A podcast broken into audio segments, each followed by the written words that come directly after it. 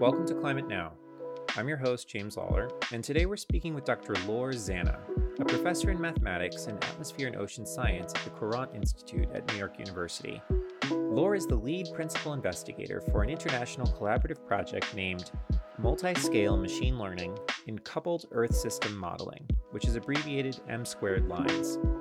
Laure is joining us today to discuss how climate models work and the role that machine learning can play in improving their ability to make accurate climate projections. Laura, thanks so much for taking the time to speak with us. Thanks for having me. So, I would like to set the stage for our conversation today by highlighting the importance of modeling in understanding what drives climate change. The Swedish Academy of Sciences recently announced the 2021 recipients for the Nobel Prize in Physics. Two awardees, doctors Syukuro Manabe and Klaus Hasselmann, are IPCC authors recognized for developing physical models of the Earth's climate that accurately predicted global warming. Laura, can you tell us a little bit about what this means for the climate science community? It is. It's actually very exciting news. Yeah. So, so yeah. So three Nobel Prize in physics. So two of them were awarded the prize uh, for for climate science, and it is very exciting for so many reasons. Obviously, um, seeing you know climate scientists being awarded a prize in physics is, is a is a great success, I guess, for climate science in general as a whole. Manabe was very much a pioneer in building kind of simple models of how the atmosphere will respond to climate change, and you know being able to actually make quantitative, uh, if you want, prediction of, of you know, what the ocean, uh, uh, what the atmosphere, sorry, will do in response to climate change. He was also one of the key scientists who, you know, coupled an ocean model to an atmosphere model, so kind of the early version of climate models. The other one, uh, Klaus Hasselmann, developed very simple models of climate variability. So basically, you know, the weather hits uh, the ocean, the ocean is going to integrate that signal, and so that tells you how the ocean is going to respond to atmospheric noise. And, and he laid out a foundation to actually quantify uh, or how to detect climate change in data. So, you know, how the signal emerges from the noise.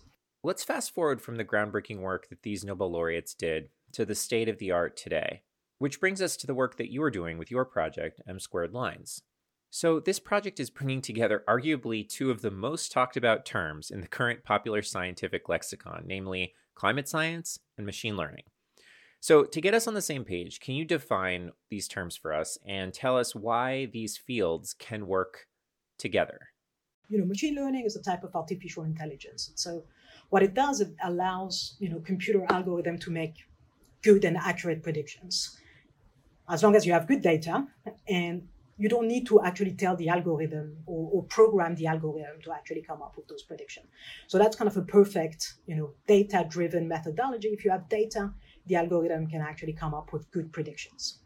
And so, just to make sure I'm following you, you're referring to algorithms that can quote unquote learn the patterns that are inherent in a training data set. When you feed them test data, which they haven't seen before, those trained algorithms can then pick up the same types of patterns as they learned from the training data so you don't need to explicitly program to do this. Is that right? Indeed, right. So we still need to learn something. And so to make those accurate predictions, we still need to give the algorithm some data. And then from that data, I'll be able to actually give us accurate predictions. So that's on one hand, the machine learning aspect of it. On the other hand, what is climate and what is climate change? So climate, we define it as an average of the atmospheric and oceanic condition at a given location over time in, in kind of popular ways, it's like the average of the weather, right? So in 10 years, I can't tell you if it's going to rain in October 11th, but I can tell you on average if during that season it's going to be warmer, cooler, or if there's going to be more or less rainfall. But you know, the climate is an interaction between many phenomena on many different scales to get you to that picture of what the atmosphere or the oceans are going to look like. And so usually we describe the climate with its statistics. You know, means or extreme of temperatures or means or extreme in rainfall, the frequency of the events, the duration of the events. And so now let's try to bring those two together, right? So why machine learning would be useful, you know, for climate change. And basically we can think about it as a tool to actually understand or predict climate change. So if you give the algorithm data that we can measure or that we can simulate, then can the machine learning algorithm uncover relationship between, say, temperatures and floods or flood levels and storm intensity. And so really getting the algorithm to actually learn from the data and basically come up with better relationships and better prediction. Got it. And so so as I understand it, and I'm I'm by no means a machine learning expert, for machine learning methods to be successful, you have to have fairly extensive training data on which to train the mm-hmm. algorithm and then you have to have some data set on which to test the algorithm and then derive how well it's able to make these predictions.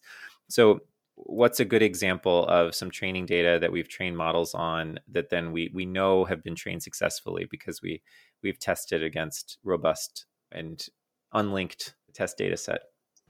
So one approach that we really like to use is simulated data so you know you basically try to simulate say you know, pieces of the oceans or the atmosphere and so you can run your simulation you save as much data as you want and then you split the data sets say you're going to use the data that you run in the simulation when the present day climate, uh, say, and so you're going to give your algorithm a lot of data from that simulated present day climate.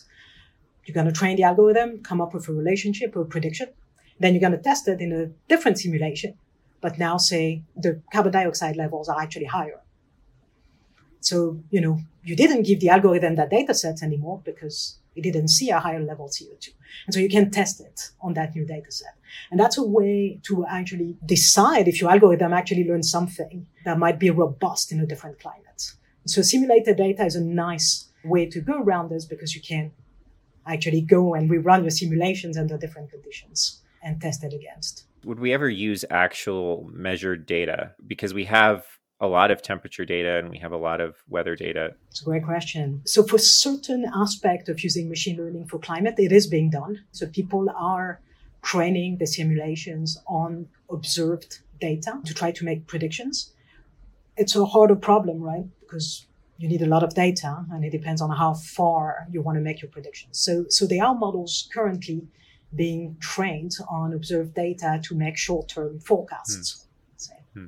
Interesting. Because it would seem, and tell me what's wrong with this. So, if you're using a simulated data and you're training your algorithm based on that and you're asking it to make predictions, wouldn't it just be learning the characteristics of your model, right? It's not really learning something about the world, or is that wrong? Right. And yes, absolutely. A model is only a description of the world based on physical laws, but they are imperfect. And so that has been a big question for us on how to make those models more accurate. But you're absolutely correct. When we learn from simulated data, there's a little bit of learning some of the errors also associated with that model.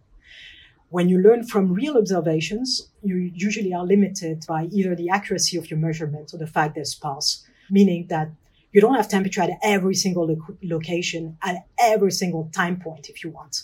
So we live in this kind of imperfect world where observations are the best thing we have, but are incomplete. Model data is a pretty good representation of the world, but it's still an imperfect representation of that world. And so, to make sure I'm understanding this properly, the end goal of applying these machine learning methods to climate would be to derive real predictions about the actual physical world, right? Correct, yes. And there are different routes that one can take. You can either you know, decide to train a machine learning algorithm just on data and make a prediction. Say just basically data driven, no physics, pure let's learn relationship and see if I'm going to predict what weather or the climate might be over the next season or the next year or the next decade. And so that means here now you completely forgot the physics, right? And so you're going at it by just making a prediction or learning a relationship. Then there's one part where we know the physics and we're going to have an add-on uh, which that add-on is just going to come from the data part. And so it's a bit of a hybrid between the model world where you have good equations for it, but they're still imperfect. And then you supplement them by something that you learn from data. So that, that's kind of a little bit of the hybrid world of it. Okay, so I'd like to focus in a little more on climate models. Can you tell us about how they work and what the motivation is behind applying machine learning techniques to these models? First, what are climate models? Right? So what we're doing is we're taking, you know, the laws of physics, whether it's the fluid dynamics, the thermodynamics aspect. They are the best description we have of what the climate is, how it will evolve in the future. And so climate models are, are a way to quantify what will happen, what's happening now, what will happen in one year, five years, 10 years, and so on you know, they've been doing an outstanding job at predicting warmings in the ocean and atmosphere, or at least on average, but they can differ in their prediction, right? Right. So then how do we assess which model makes the best projections? For example, can we compare what the models project to what's actually happening in terms of current measured temperature and, and other climate data? Yes. So yeah, so usually that's the way people evaluate climate models all the time. So you're gonna basically compare, say, surface temperatures or precipitation to the current observations. So usually you're gonna basically draw a map of say the average temperature that we have measured in the world over 50 years. So you're gonna end up with a you know a given map of that average temperature. You're gonna do the same for your climate model. Then you're gonna take the difference between the two. Then of course you know do a little bit of a you know, quantification of error. So uh, it's kind of interesting. You know, some regions end up with two degrees Celsius difference between the model and the observation. That's pretty big, right, at a given location. On average, you know, some models will end up with an error that can be 0.5 degrees Celsius. And so, again, they are the best we have, but they could be more accurate. So one way they could be more accurate is if you were having more computational power. So that would be one but we're limited by, by computing power. So usually there are processes in those climate models for which we basically don't have enough resolution or computing power to actually solve. And that can be, you know, how temperature or heat is being mixed in the oceans and atmosphere, or how clouds will respond to a changing climate. So those processes and how they, they impact the large scale are not accurately represented right now. And so what we're trying to do in M squared line is say, okay, let's actually start using data and machine learning to learn those relationships that are not well captured in the climate model we have. So we're going to keep our laws of physics and we're going to continue solving them the way we have, but we're going to supplement them. We're going to come up with better relationship between, say, mixing and temperature in the oceans or the atmosphere, or how clouds will respond to different temperature, using machine learning data and couple that with the current climate model we have. Right. So essentially, we know that the laws of physics are behind the, the changes we're seeing in the climate, that these laws are operating on all kinds of scales in all kinds of physical processes on Earth, whether it's, as you mentioned, the mixing of heat in the oceans to the evaporation of water from the seas to the coalescing of clouds. And all of these things are playing some role. But your point is that it would take an amount of computing power that we don't have and will never have in order to solve every equation. So we use the methods in machine learning to um, derive just the relationships that we don't understand then at the level of the microscopic. Yeah, that's that's very much the essence of it. Is like you know, can we actually learn relationship from data uh, of, of those processes that you know we've, we've, been lacking in understanding, and couple them with the climate simulators that we have today. And so, so M squared line is very much this kind of blend of theory, data, machine learning merged together to improve climate models. Interesting. Wow. And so, what are the model input variables that you're working to improve more specifically? So, I mean, as, as we just said, right, we have the laws of physics, then we need to solve them on the computer. So, we have to divide the climate system in, in boxes, or what we call grid cells usually. And so, we're trying to mimic how the ocean, the atmosphere, the ice will evolve and interact with one another. So currently, the grid of climate models is about 50 to 100 kilometers horizontal resolution, right? So you have boxes that are about, you know, 50 kilometer by 50 kilometer or 100 kilometer by 100 kilometer. Those boxes are tiling the earth both horizontally, but then in height in the atmosphere or depth in the ocean, right? So you're going to have a lot of stacked layers both in the oceans and atmosphere. And so anything that is happening below that scale, right? So below 100 kilometer or 50 kilometer is actually just not captured. So it's not represented. So anything that is below that scale is actually not resolved by the climate simulators. Yeah, the proverbial butterfly that's flapping its wings in Central Park is not captured. definitely not. Uh, the small sensitivity to initial conditions will definitely uh, be part of it. But of course, for the climate, we're really looking at the long term statistics. But truly, as as you were alluding to, anything that is small scale that is happening below that grid box is slowly going to impact the larger scale and the longer time scale. And so that's why it's very important. So, I mean, you know, again, we can go back, you know, to mixing in the ocean. So putting CO2 into the atmosphere, we're warming the atmosphere. More than 90% of that excess energy that we're putting in a climate system ends up in the ocean. So the ocean is going to take up that heat but then it's going to start mixing it and steering it. But it's happening at a scale that is much smaller than the grid box size of the climate model we have. So we need to come up with a relationship to actually mimic that mixing or that steering in the ocean. So, so far we've been doing it using empirical physical relationships, and it got us so far. And so now the question is can we actually use data and machine learning to actually represent those processes? So, to go back to your question, so which processes are we trying to tackle? So, ocean mixing and turbulence, you know, atmospheric clouds and convection, all those processes are pieces that we're trying to do a better job at. And now, what would they impact on the large scale? So again, the rate at which the ocean takes up heat, how much precipitation you will get in a given region, how extreme temperatures over the US will change. So all those phenomena will affect both the local and the global scales as we think about predictions over the next few years, if not mm-hmm. decades. So I wonder if you could, just to paint a picture for our listeners, what is actually happening when we model the climate? Are we talking about a huge center full of supercomputers that is staffed by a hundred scientists, or is this sort of a, a, very distributed model somehow? I mean, we can start with where climate model development happens. So usually it's centers that are basically a large team of scientists, model developer, software engineers, really trying to actually make those connections from the theory all the way to actually running those big simulations. So, as you mentioned, you're going to run that on supercomputing, which are usually located somewhere in the US, not necessarily at the same place where the model developers are, but, but you know, this is usually the way we think about this. Now, people at universities in general can contribute to the theories and to the understanding and the model evaluation and so on and so forth. But the big efforts are usually concentrated in those modeling centers.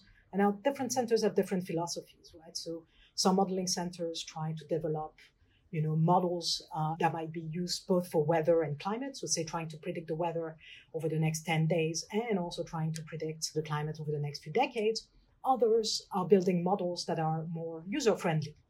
Say you want to strip down your model to something that is just the ocean with no land, or you want to add another component, or you want to run it in a configuration that is different, then you can. So, there are different philosophies for different modeling centers. But usually, this is not a, a small enterprise. This really requires thousands of people really committed all the way from theory to something that is optimizable on, on a supercomputer. And what are the sort of primary models in use today? So that's again going to depend a little bit on what application you have. If we consider just say climate projections, so there are, there are quite a few. In M squared lines, we're we're actually trying to tackle three different climate models. One of them is based at GFDL, so in Princeton. Another one is being developed at NCAR, which is in Boulder. And a third one is in France, IPSL.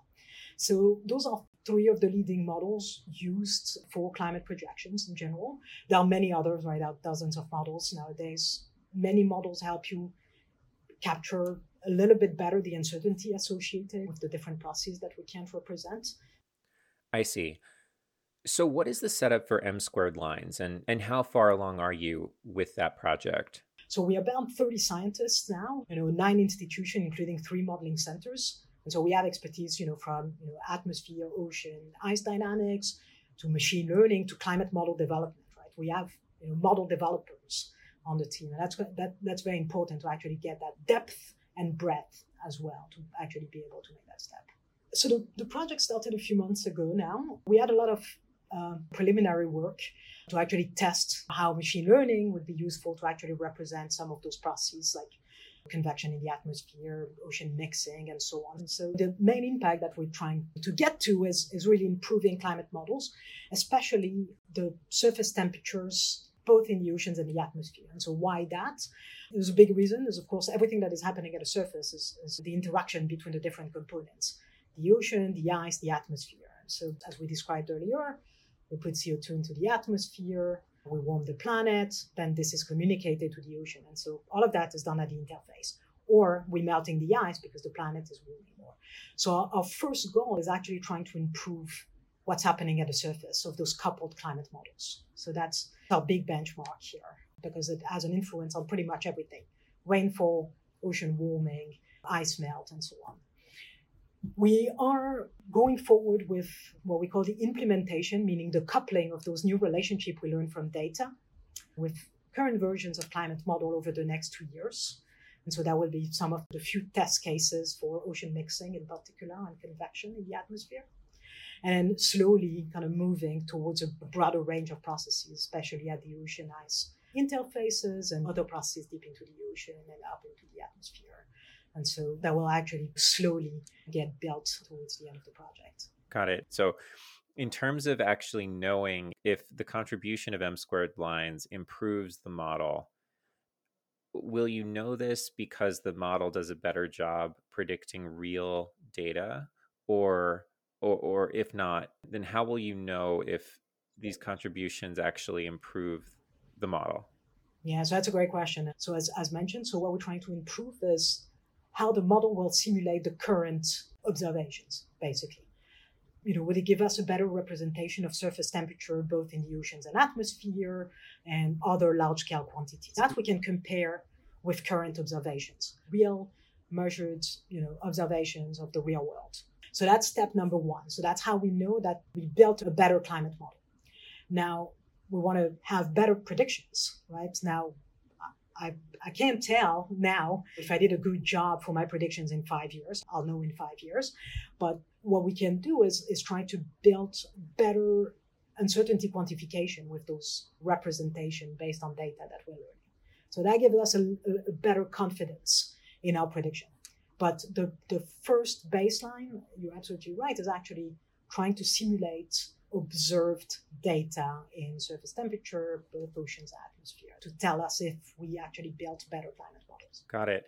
And so you mentioned before, you described before this tiling of the Earth, meaning sort of these 100 or 50 square kilometer or 50 kilometer cube boxes that are covering the, the tiles, Earth. yeah, the depth can can actually be quite different. Uh, oh, okay. Believe it or not, yes. I see. Okay. So the horizontal direction, they're, they're 50 kilometer by 50 kilometer.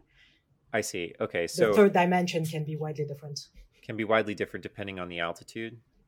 Or... Exactly. Yes. Okay. Yeah, absolutely. So, if we're trying to then uh, assess the effectiveness of the model, how how many sensors are there out there? I mean, do we actually have a sensor at every fifty square kilometers on Earth? And how, how do we actually look? No. No. Yeah. Correct. Yeah, uh, I think yeah. Kind of go back a little bit to the some of the earlier questions, right? Which is the data is sparse in terms of the real world, and we don't have observations everywhere. So in the recent years, there's been really kind of a revolution in terms of the amount of observations we have. So I'll take again because we've been talking about you know the surface uh, of the planet, satellite altimetries have really kind of revolutionized uh, the way we actually see the oceans, for example, the surface of the planet. So we can get pretty good measurements at the surface of the oceans for, say, temperature or sea level, you know, the ups and downs at the surface of the oceans, for example. And, and that has a resolution of about 50 kilometers or so. So you can get a, a, bit of a picture of that. Now, of course, that's at the surface. Below the surface, then that gets a little bit sparser. So we have floats that can dive up and down and kind of gives you measurements down to two kilometers uh, in the ocean. They're called Argo floats. And so they're pretty cool and fancy, but below two kilometer depth, then there's still three kilometers of ocean on average. We don't have a lot of measurements there. So we always have this this kind of problem, right? Do we have enough data? So usually what we do to actually assess our models is we look at the average, you know, over many years, say, you know, over large scales.